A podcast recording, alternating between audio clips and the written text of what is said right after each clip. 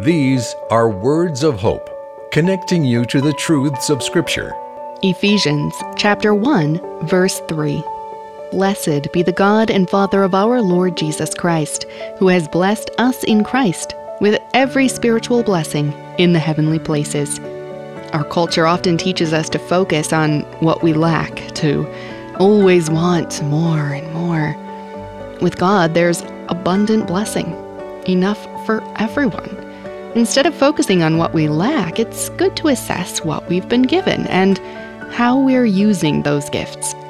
We can always be generous with what we have and take courage in using our gifts because we know that we have all we truly need with God, the giver of all good gifts.